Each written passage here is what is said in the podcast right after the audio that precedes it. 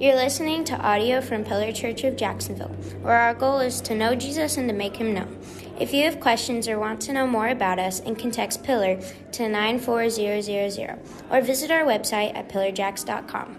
Some of you may know me, some of you may not, but also I'll introduce myself. My name is Jonathan Gentry. I'm one of the members here at Pillar. I also have the privilege of serving as a chaplain over at Camp Lejeune. I got a few of our people here today, which is always fun. Um, so uh, I'm a, I love a good story, right? I, I'm a sucker for stories. If you've ever been to my house, those in my small group can know that I have a ton of books and things like that. And if you've ever been to my office, you'll see that. So I love a good story, especially about great leaders who do things and serve in distinct ways whether it's the CEO of a company, if you've ever watched Undercover Boss, those are always fun to see kind of what they do for their people afterwards, or some other leader serving in a, in a tangible way, right? They get down in the dirt, in the mud, and, and do things probably you wouldn't expect them to or to, to attempt. Uh, one of my favorite stories here, some of you may already know this story, especially being in the Marine Corps, but is actually about the former yeah, Marine Corps General Jim Mattis. Uh, the story comes from the 31st Commandant of the Marine Corps, General Krulak. I believe I'm pronouncing that correct. But every Christmas, General, the Commandant would actually bake hundreds and hundreds of cookies. And he would go around the Washington, D.C. area and pass those out to anyone who was on duty for the day on Christmas Day. So, this particular Christmas, he got up early, of course, and went to all the different places that he could and ends up going to Quantico. And he, he delivers the cookies to the Marines there on, on duty and goes to the command center and uh, is just walking around. And he asks the Lance Corporal there, he said, Who was the officer of the day? Well, the Lance Corporal replies, It's General Mattis, or Brigadier General at this time.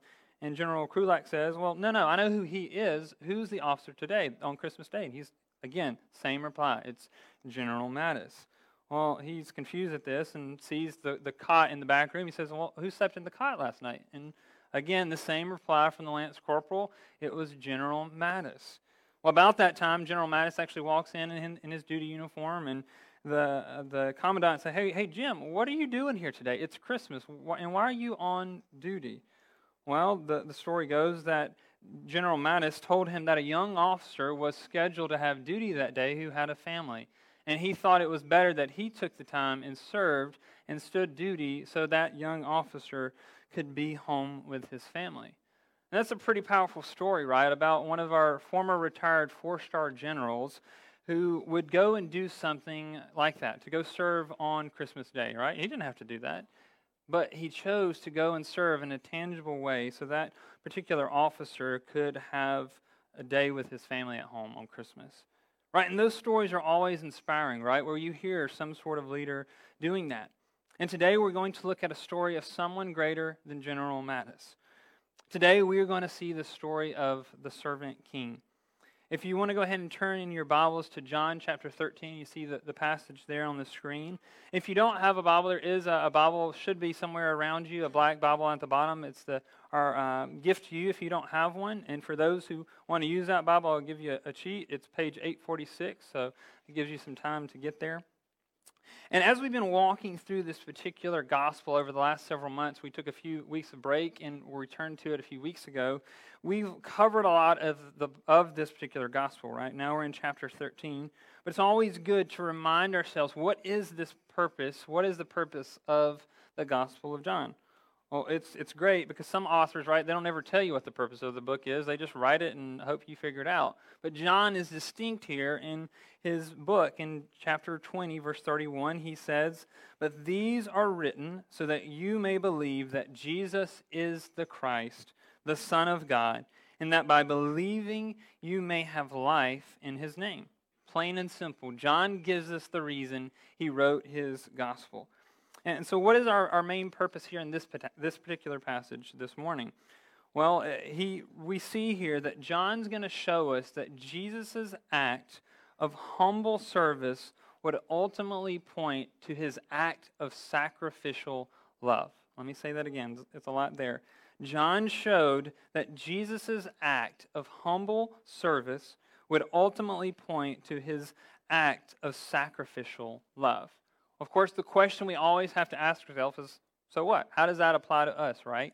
Well, I think for us today, we can see that the same happens to us, that Christians should, serve with Jesus' humility so that they may point others to his sacrificial love. Let's go to the Lord in prayer before we dive into this passage. God, we thank you for this day. We thank you for your goodness and your grace and your mercy and the fact that your mercy is more.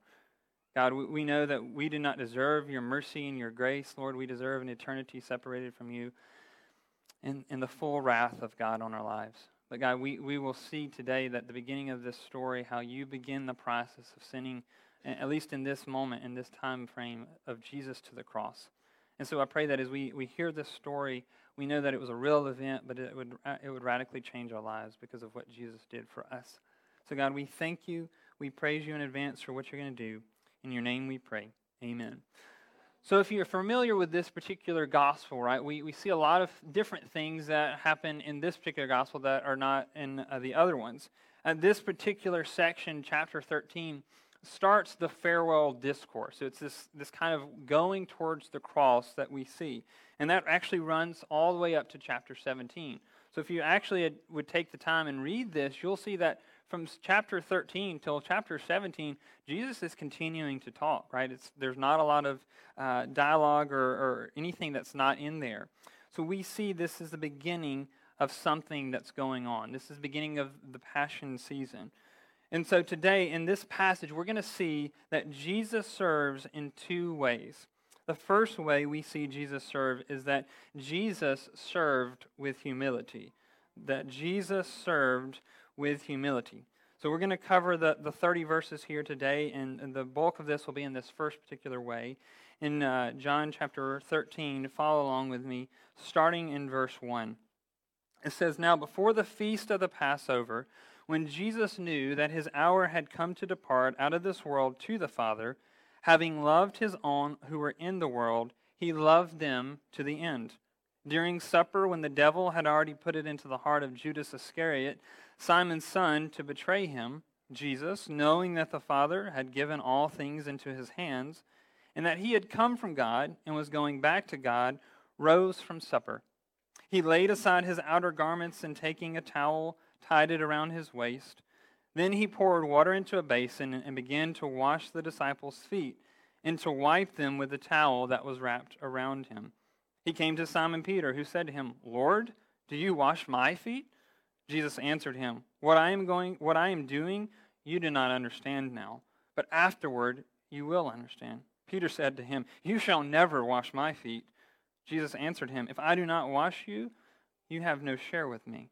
Well, Simon Peter said to him, Lord, not my feet only, but also my hands and my head. Jesus said to him, The one who has bathed does not need to wash, except for his feet, but is completely clean. And you are clean, but not every one of you. For he knew who was to betray him. That was why he said, Not all of you are clean. When he had washed their feet and put on his outer garments and resumed his place, he said to them, Do you understand what I have done to you? You call me teacher and Lord, and you are right, for so I am. If I then, your Lord and teacher, have washed your feet, you also ought to wash one another's feet. For I have given you an example that you also should do just as I have done to you. Truly, truly, I say to you, a servant is no greater than his master, nor is a messenger greater than the one who sent him. If you know these things, blessed are those, or blessed are you if you do them. I am not speaking of all of you, I know whom I have chosen. But the scripture will be fulfilled He who ate my bread has lifted his heel against me. I'm telling you this now before it takes place, that when it does take place, you may believe that I am He. Truly, truly, I say to you, whoever receives the one I send receives me, and whoever receives me receives the one who sent me. We'll stop there for now. Uh, we see here, right, this is the season that that John is talking about, this the season of Passover, as it tells us there in verse 1, right? And just as a refresh our memories, uh, we know that the Passover season, it started in the Old Testament, right? With the people uh, in the book of Exodus, we see them leaving right there at the end. We, we read a passage about the celebration of leaving the land of Egypt. Well, in this moment, we know that God sent all these different plagues, right, to the land of Egypt because Pharaoh refused to let the people go. And the, the final plague that G, or God sent upon the people was the Passover, right? The angel of death and the firstborn of each household would pass. And God gave them an instruction and said, hey, go, go kill a lamb, pour, pour the blood, and put it on the, the door and the lintel, right? The doorpost on the lintel. So, right, the sides and the top of your door. And anyone who did not do that would face the consequences. But if you were obedient to what God was telling them, the angel of death would pass over your home, right? So it's in and of itself what we hear from that text. So this is exactly the feast that the Jewish people are about to celebrate in this passage. Right? And, it, and it continues, of course, to this day. It, it coincides with uh, Easter.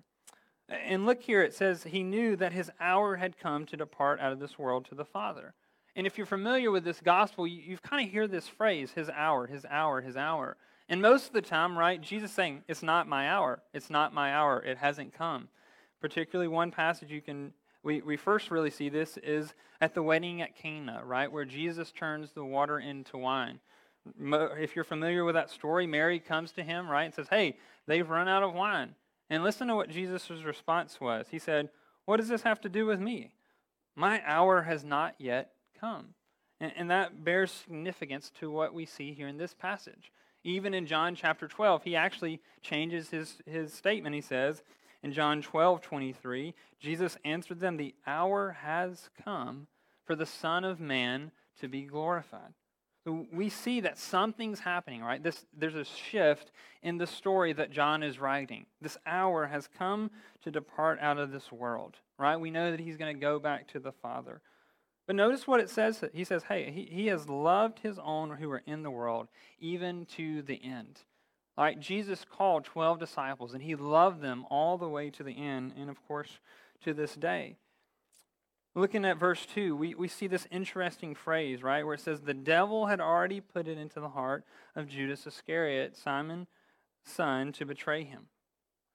So we don't know the full story, right, of how Judas was called to follow after Jesus, but we know that at some point in this journey, over the three years or so that he was with Jesus, that something's happening, right, where he is on this journey to begin to plan Jesus' betrayal.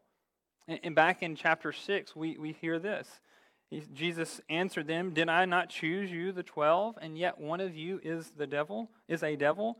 He spoke of Judas, the, Simon, the son of Simon Iscariot, for he, one of the twelve, was going to betray him.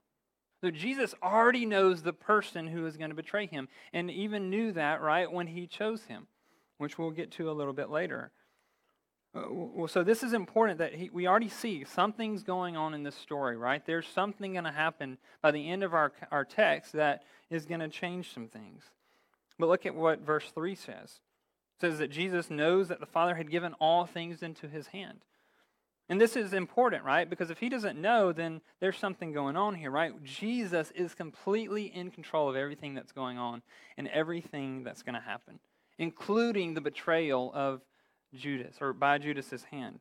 Right? John 3:35, the Father loves the Son and has given all things into his hand. Jesus is not aloof to what's going on. He's not oh, wait, where, where did this come from, right? He knows what is going on in this particular instance. And he also knows that he had come from God and was going to go back to God, right? This, this idea of the incarnation, right? We celebrate that at Christmas where Jesus became flesh.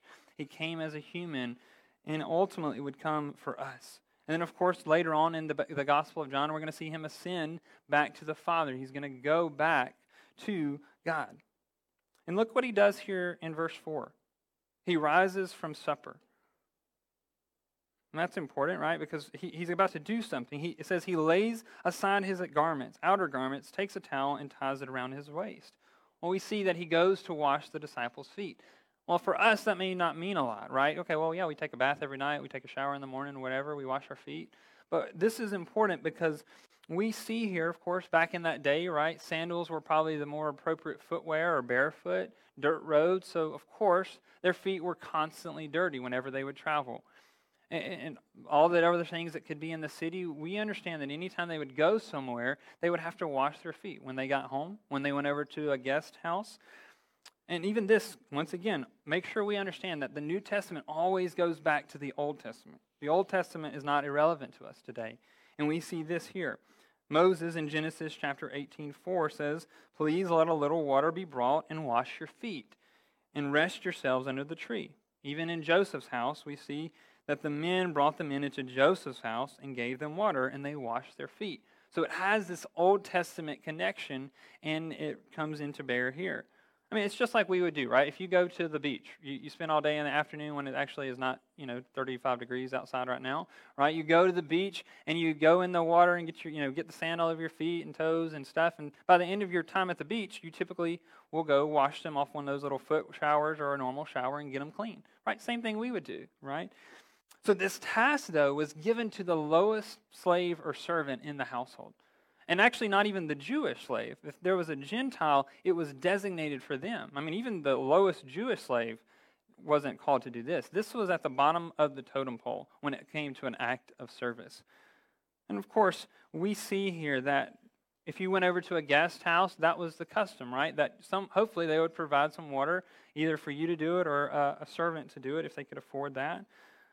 But in this passage, we see that there was no one to wash their feet. They had traveled, they had traveled to this place, but we see the person that does this. It's not one of the disciples, it's Jesus. He, he is the one who takes up the towel. He is the one who takes up the water basin and goes around and cleans his disciples' feet. So even John points this out here, right? He had just said, hey, he is going, he had come from God, he's going back to God. He is, he is exalting Christ in this moment. And we, we'll see that later on in what he says in the passage. But now he is showing his humility in verses 4 and 5, right? Like I said, this is not like he just happened to like bring coffee for everybody. No, he is doing the lowest job that anyone could ever do in a servant's household. And, and Peter rightfully asks this question, right, in verse 6. He says, Lord, do you wash my feet? For Peter, it was unheard of of someone like Jesus, right? Someone that they knew was the Messiah to stoop so low to do something for his disciples. But Jesus is, of course, setting an example of service, like he even says in the passage, and they're not going to understand it right at this moment, right? And Jesus does that a lot in his, his teachings. He says, hey, you may not understand this right now, but one day you will. And of course, we know that after the resurrection, a lot of this is like those light bulb moments, right? He's like, now I understand why Jesus did that. And so this is what we see in this passage, right? In, in verse 8, Peter said to him, You shall never wash my feet. I mean, he's adamant that Jesus is not going to do this, right? He, he's like, Hey, no way, Jesus. Uh, you know, go make Judas do it, right? He, he doesn't know. Uh, but we see here that Jesus does what no one else actually stood up to do. And so he is setting this example. Even though, again, he doesn't understand what Jesus is doing in this moment, Jesus has a mission that he came for. And this is what Jesus said to him. He says, Hey, if I don't wash your feet, you have no share with me. Man, I don't want to hear that from the words of Jesus' mouth to me, right? This is, this is huge because his words are symbolic. They're not literal in the sense, hey, if I don't wash your feet, well, you got to get out because you're stinky. No, he, he's saying that there's something bigger at play here that you're, you're not thinking about, Peter. Once again, right? We always give Peter a hard time. Uh, we would do the same. But he's not talking about the physical clean, cleaning he's actually doing. He is talking about this idea of washing as spiritual cleansing. Again, we have to go back to the Old Testament. And you, you probably are familiar with this particular psalm, but King David in Psalm 51 2 prays this.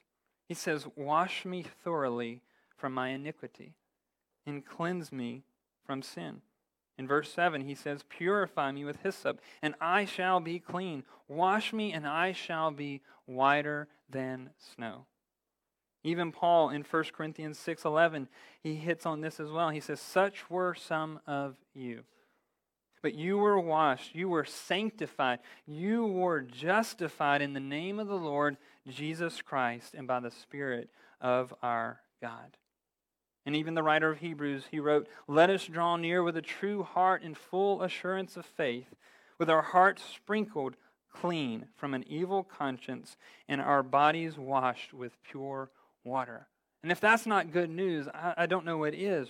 So, what Jesus is saying here is that the only way you are going to be fully cleansed is if you place your faith in Him. Right? This is what we're understanding, right? It's not enough just to be cleansed on the outside, it's, it's about being cleansed on the inside. Once again, Peter doesn't get it. Verse 9, he says, Lord, not my feet, but also my hands and my head. He's like, No, no, no, no, Peter. That's not what I'm saying, right?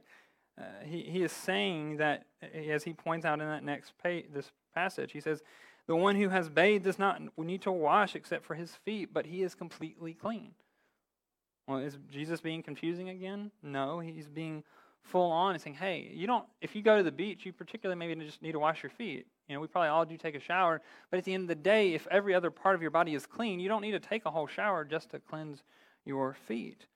And of course, that translate over to the fact that this is this idea that Jesus is making the point that you only have to truly be cleansed once from our sins, right?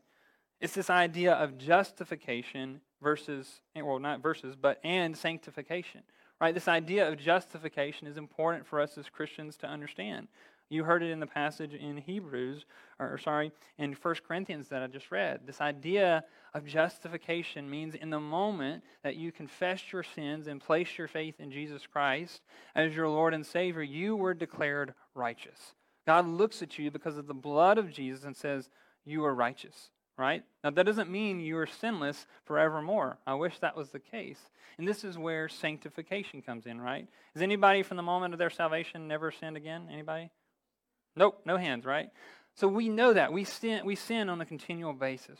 So, however long you've been a Christian, two days, 40 years, you, God is making you more like his son Jesus every single day. Right? There may have been some sin you struggled with tremendously, but now maybe you don't right? And that's what we're talking about. Jesus is making us more like his son, Jesus, this idea of sanctification.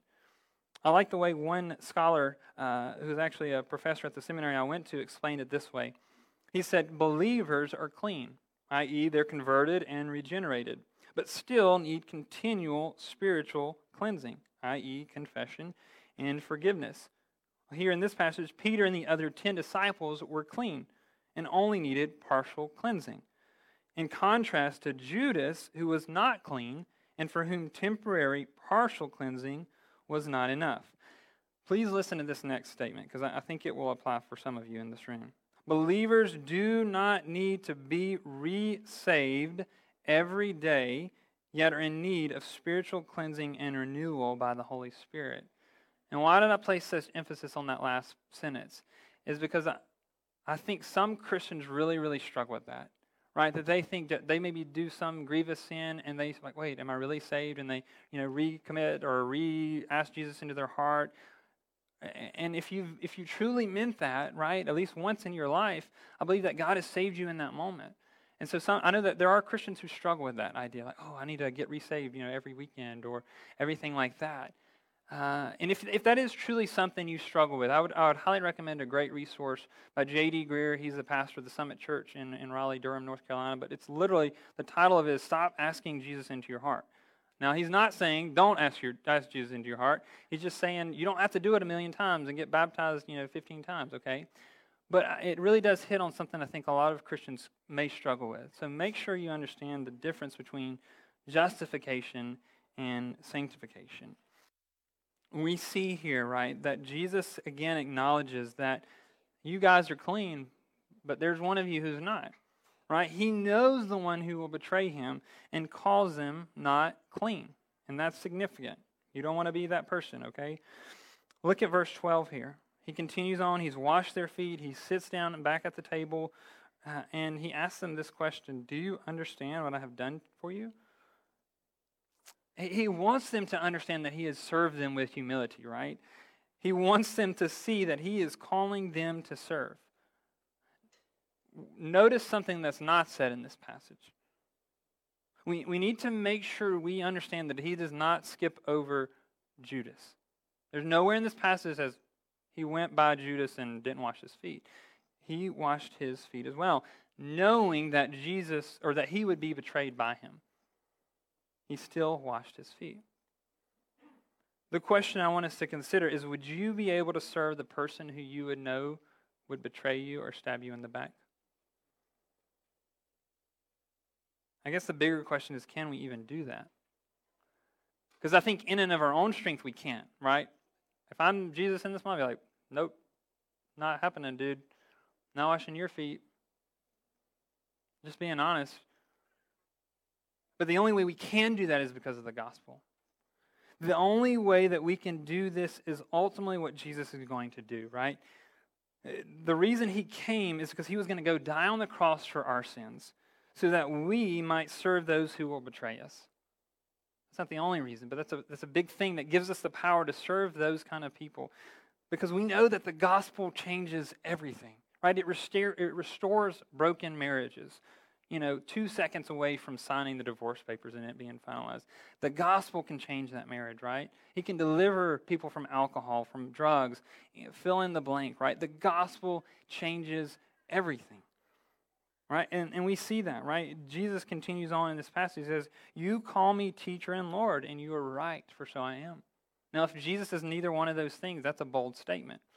But we know that Jesus is this. He is, he is the Lord. Paul wrote in Philippians 2:11 that every tongue will confess that Jesus Christ is Lord to the glory of God the Father. So he is claiming his divinity. He is saying, "Hey, I am the person you think I am." And we see this in other passages. And look what he says. He says, "You ought to wash one another's feet." So he's explaining to them exactly what he wants them to do.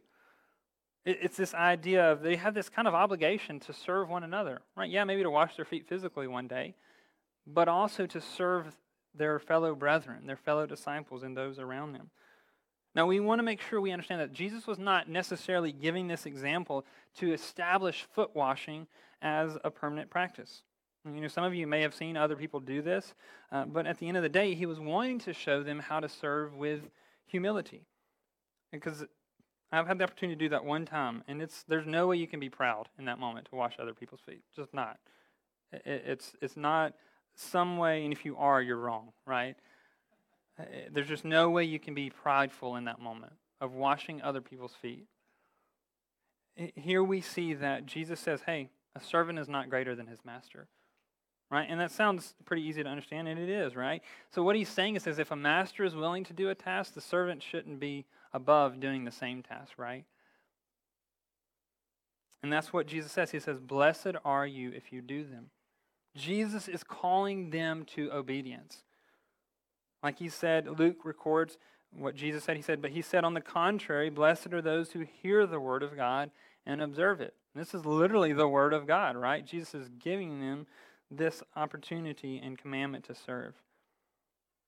Look at verse 18, which is an important verse for this passage.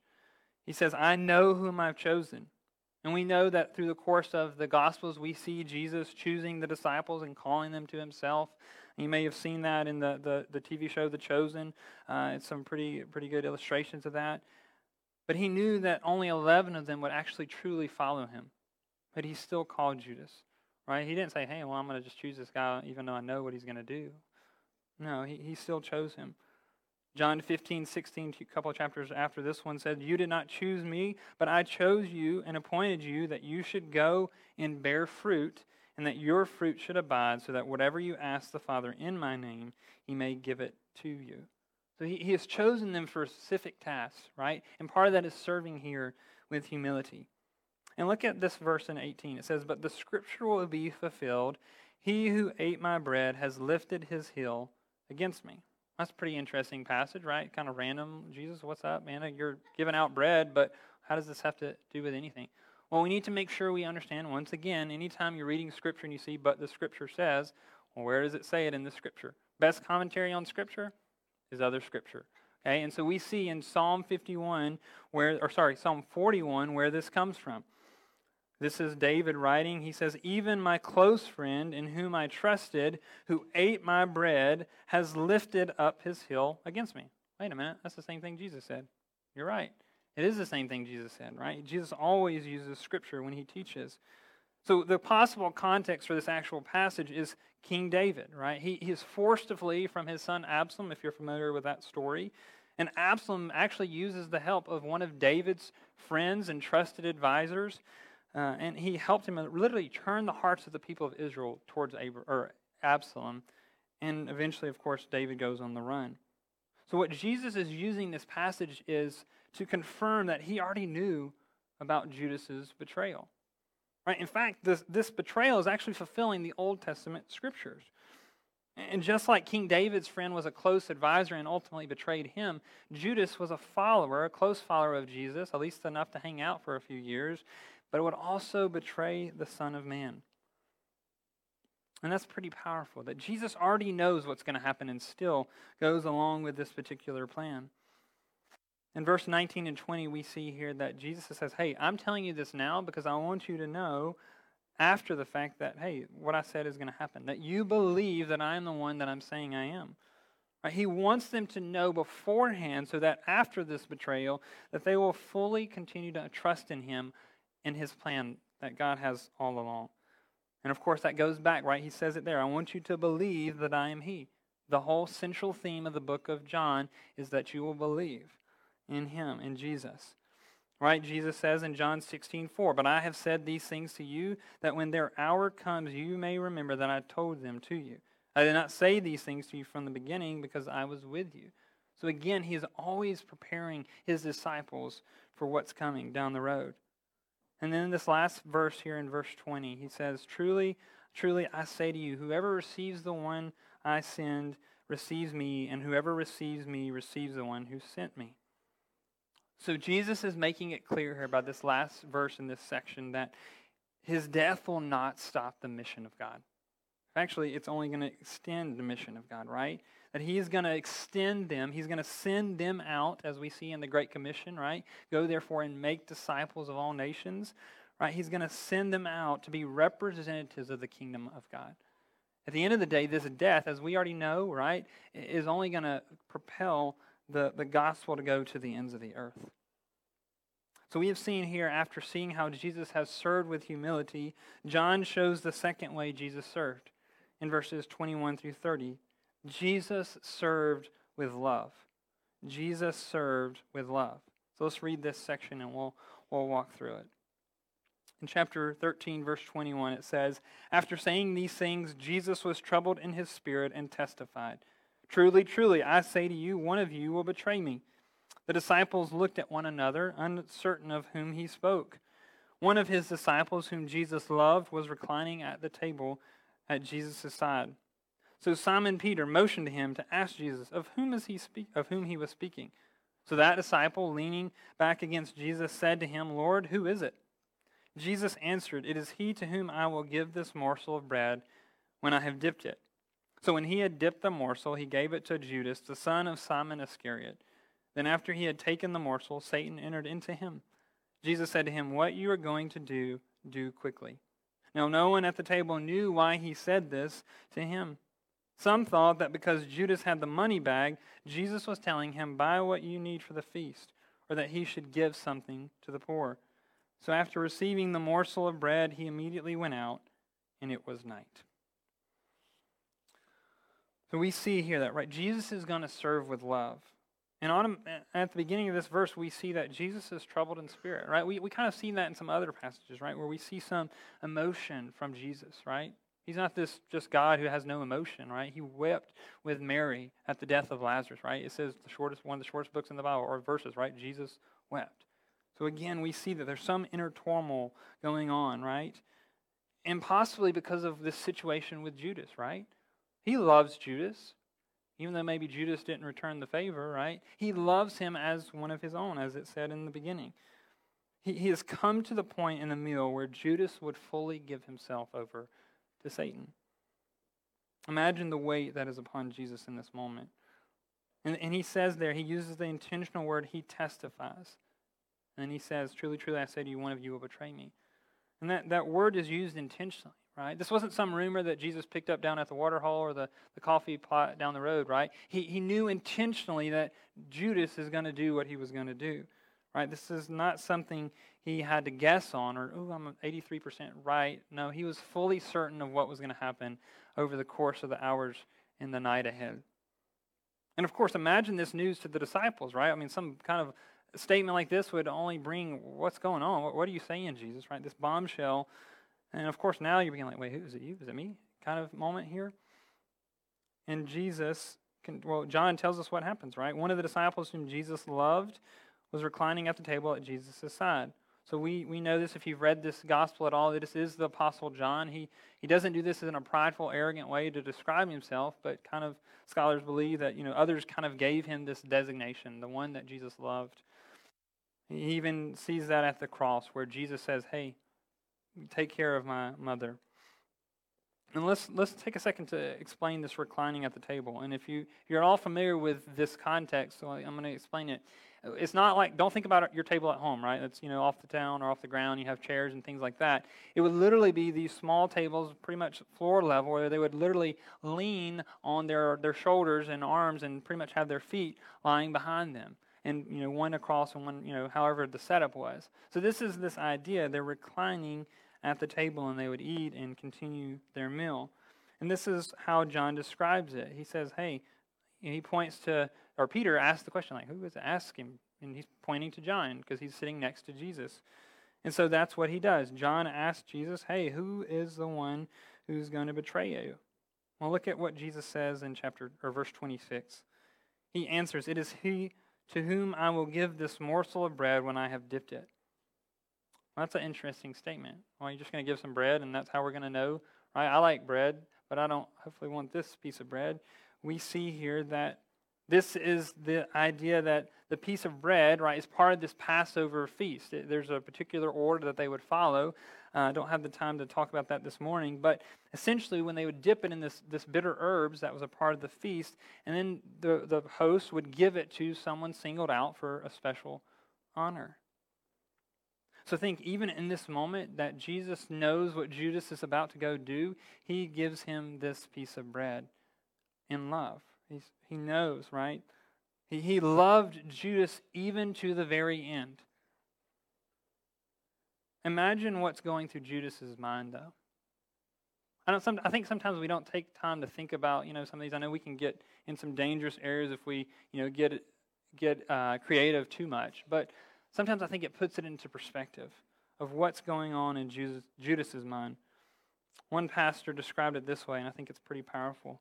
He says the eyes of Judas, too, must have been riveted upon the hand of Jesus, at the same time glancing at his face and his eyes. What did Judas read in those eyes and in that extended hand? Could he not behold the deep pain, the burning love, the mighty warning? He beheld it all and was adamant against it all. He gave it to Judas, and Judas takes it. Uh, there's some weight in this moment, right? Because we know what Judas is about to go do. We've read the end of the story, we know how it ends. But by taking this morsel, he fulfills exactly what Jesus said would happen in chapter 6, in verse 70 and 71. And notice the tragic statement that John uses next. After he had taken the morsel, Satan entered into him. Right, and that goes all the way back to verse 2, right? Where it says that the devil had already put it into the heart of Judas Iscariot. So here we see Judas finally take the plunge. He gives himself fully over to this plan of betrayal and being used by Satan. Right? He has spurned for, for so long now the love of Jesus Christ, and this is the last time. And he was handed over to Satan. Let's, let's make a point here, too, that this was his choice. It wasn't the, the whole devil made me do it statement right? Judas made this choice on his own. Yes, the, the Satan tempted him, but he was the one who did this. And notice what Jesus says to him. What you are going to do, do quickly. If I'm Judas, if I'm Jesus sitting there, I'm like, hey, dude, let's go have a chat. Let's go get some coffee, right? Let's push it off as far as I could right? That would be the way we would react to that. You're going to do everything you can. You're going to tie Judas up. You're going to, you know, put him in handcuffs or something, right? You're going to do everything you can to prevent him to going to do what he is going to do. What Jesus says, he says, nope, go and do it quickly. And he knows that Judas is about to go betray him and tell him, and he tells him to go out and do it, which points to the fact that Jesus is controlling everything that is revolving around his death. And Judas's plan has been exposed, and now he's called to go do it quickly.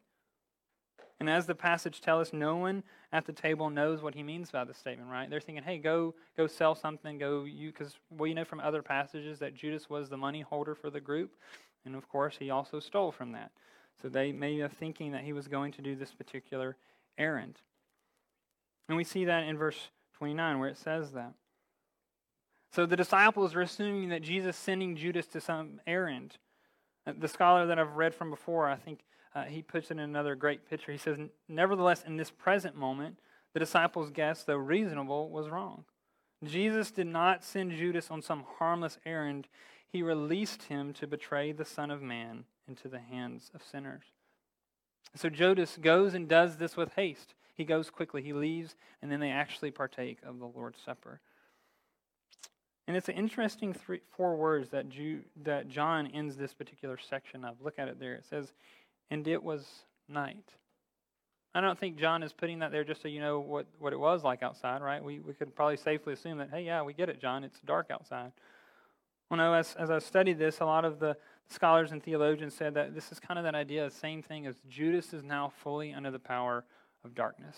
Right? He has gone past the point of no return as he would go to betray the one who would be able to have saved his soul if he would have let him. So we see here in this particular passage that we have seen that Jesus served in two distinct ways. At first, he served with humility, that Jesus also served with love. And we know right from this passage, and if we kept reading and had the time this morning, that this ultimately, this act by Judas is going to lead to the crucifixion of Jesus, right? This intense suffering that he would have to go through, not you and me. And, and the whole reason, right, Jesus comes is, is, is to go to the cross. Like, that's the reason he comes.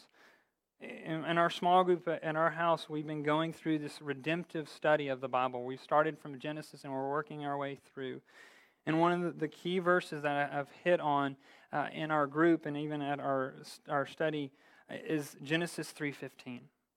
And I think we have to connect this moment to this right here because we need to understand the significance of why Jesus came. Listen to what Genesis 3:15 says, "I will put enmity or hostility between you and the woman and between your offspring and her offspring. He shall bruise your head and you shall bruise his heel."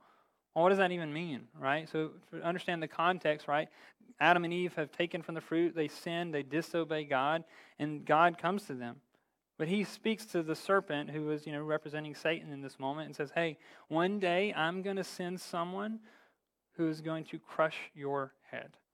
Right? And I've used this example in our in our group, right? If you get a foot injury, that, that might be pretty bad, right? If, if you have that. But if you get a head injury, that's a lot more serious, right? You can die pretty quickly from a head injury.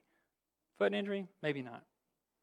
So what Jesus is saying, one day, from the moment in the Garden of Eden, when as soon as they fell, that one day I'm going to send someone who is going to make all this right, who is going to redeem humanity. So this promise of the one who would crush the head of the serpent is happening right now in this passage. Right? This moment is not, well, wait a minute, what am I about to go through, Jesus, or God, right? Jesus is saying, no, he understands that from the moment in the garden that this moment was coming. Right? This story is at building since the fall. So Jesus' death and suffer, his suffering and death is the ultimate act of serving with humility and love. It's the epitome of sacrificial love. And, and there was a, a distinct reason I had uh, Eddie read Philippians chapter 2, verses 1 through 11, because I think it connects to this passage so beautifully. Listen to what Paul wrote again in Philippians 2, 6 through 8.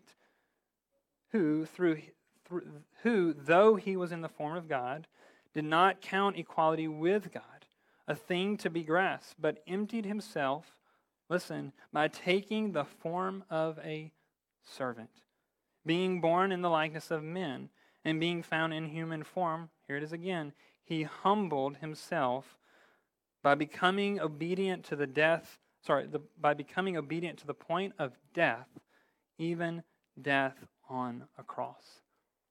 And, and, and, I don't know any better way to describe what Jesus is doing in this passage than that verse right there in Philippians, right? That he's going intentionally to serve and to do these things. So, how do we apply this to our own lives now?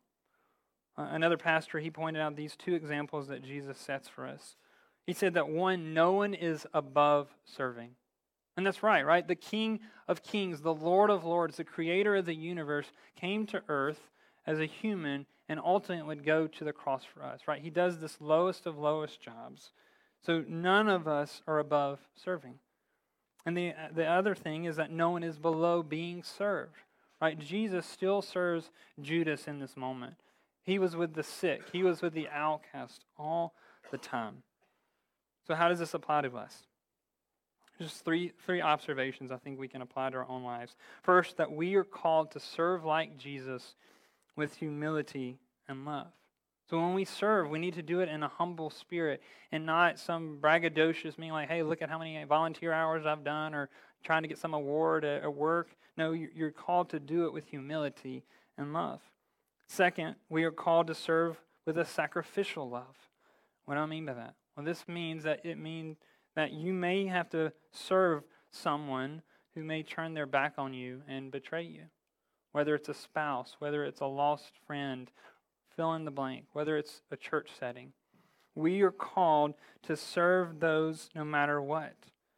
And then, third, we are called to serve in a way that points people to the ultimate sacrifice of Jesus. So, church, we must look at our life and make sure that first and foremost we are in Christ because we can't do any of this apart from Him. And then we have to serve with humility.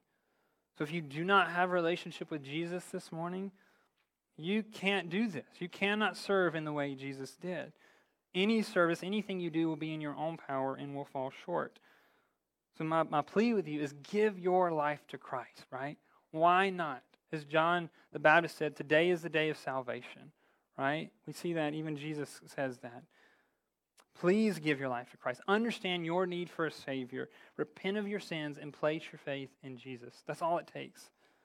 So at the end of this service, please come or during the come and talk with me, come talk with one of our elders here, and we can show you step by step how to do that. Let me go to the Lord in prayer.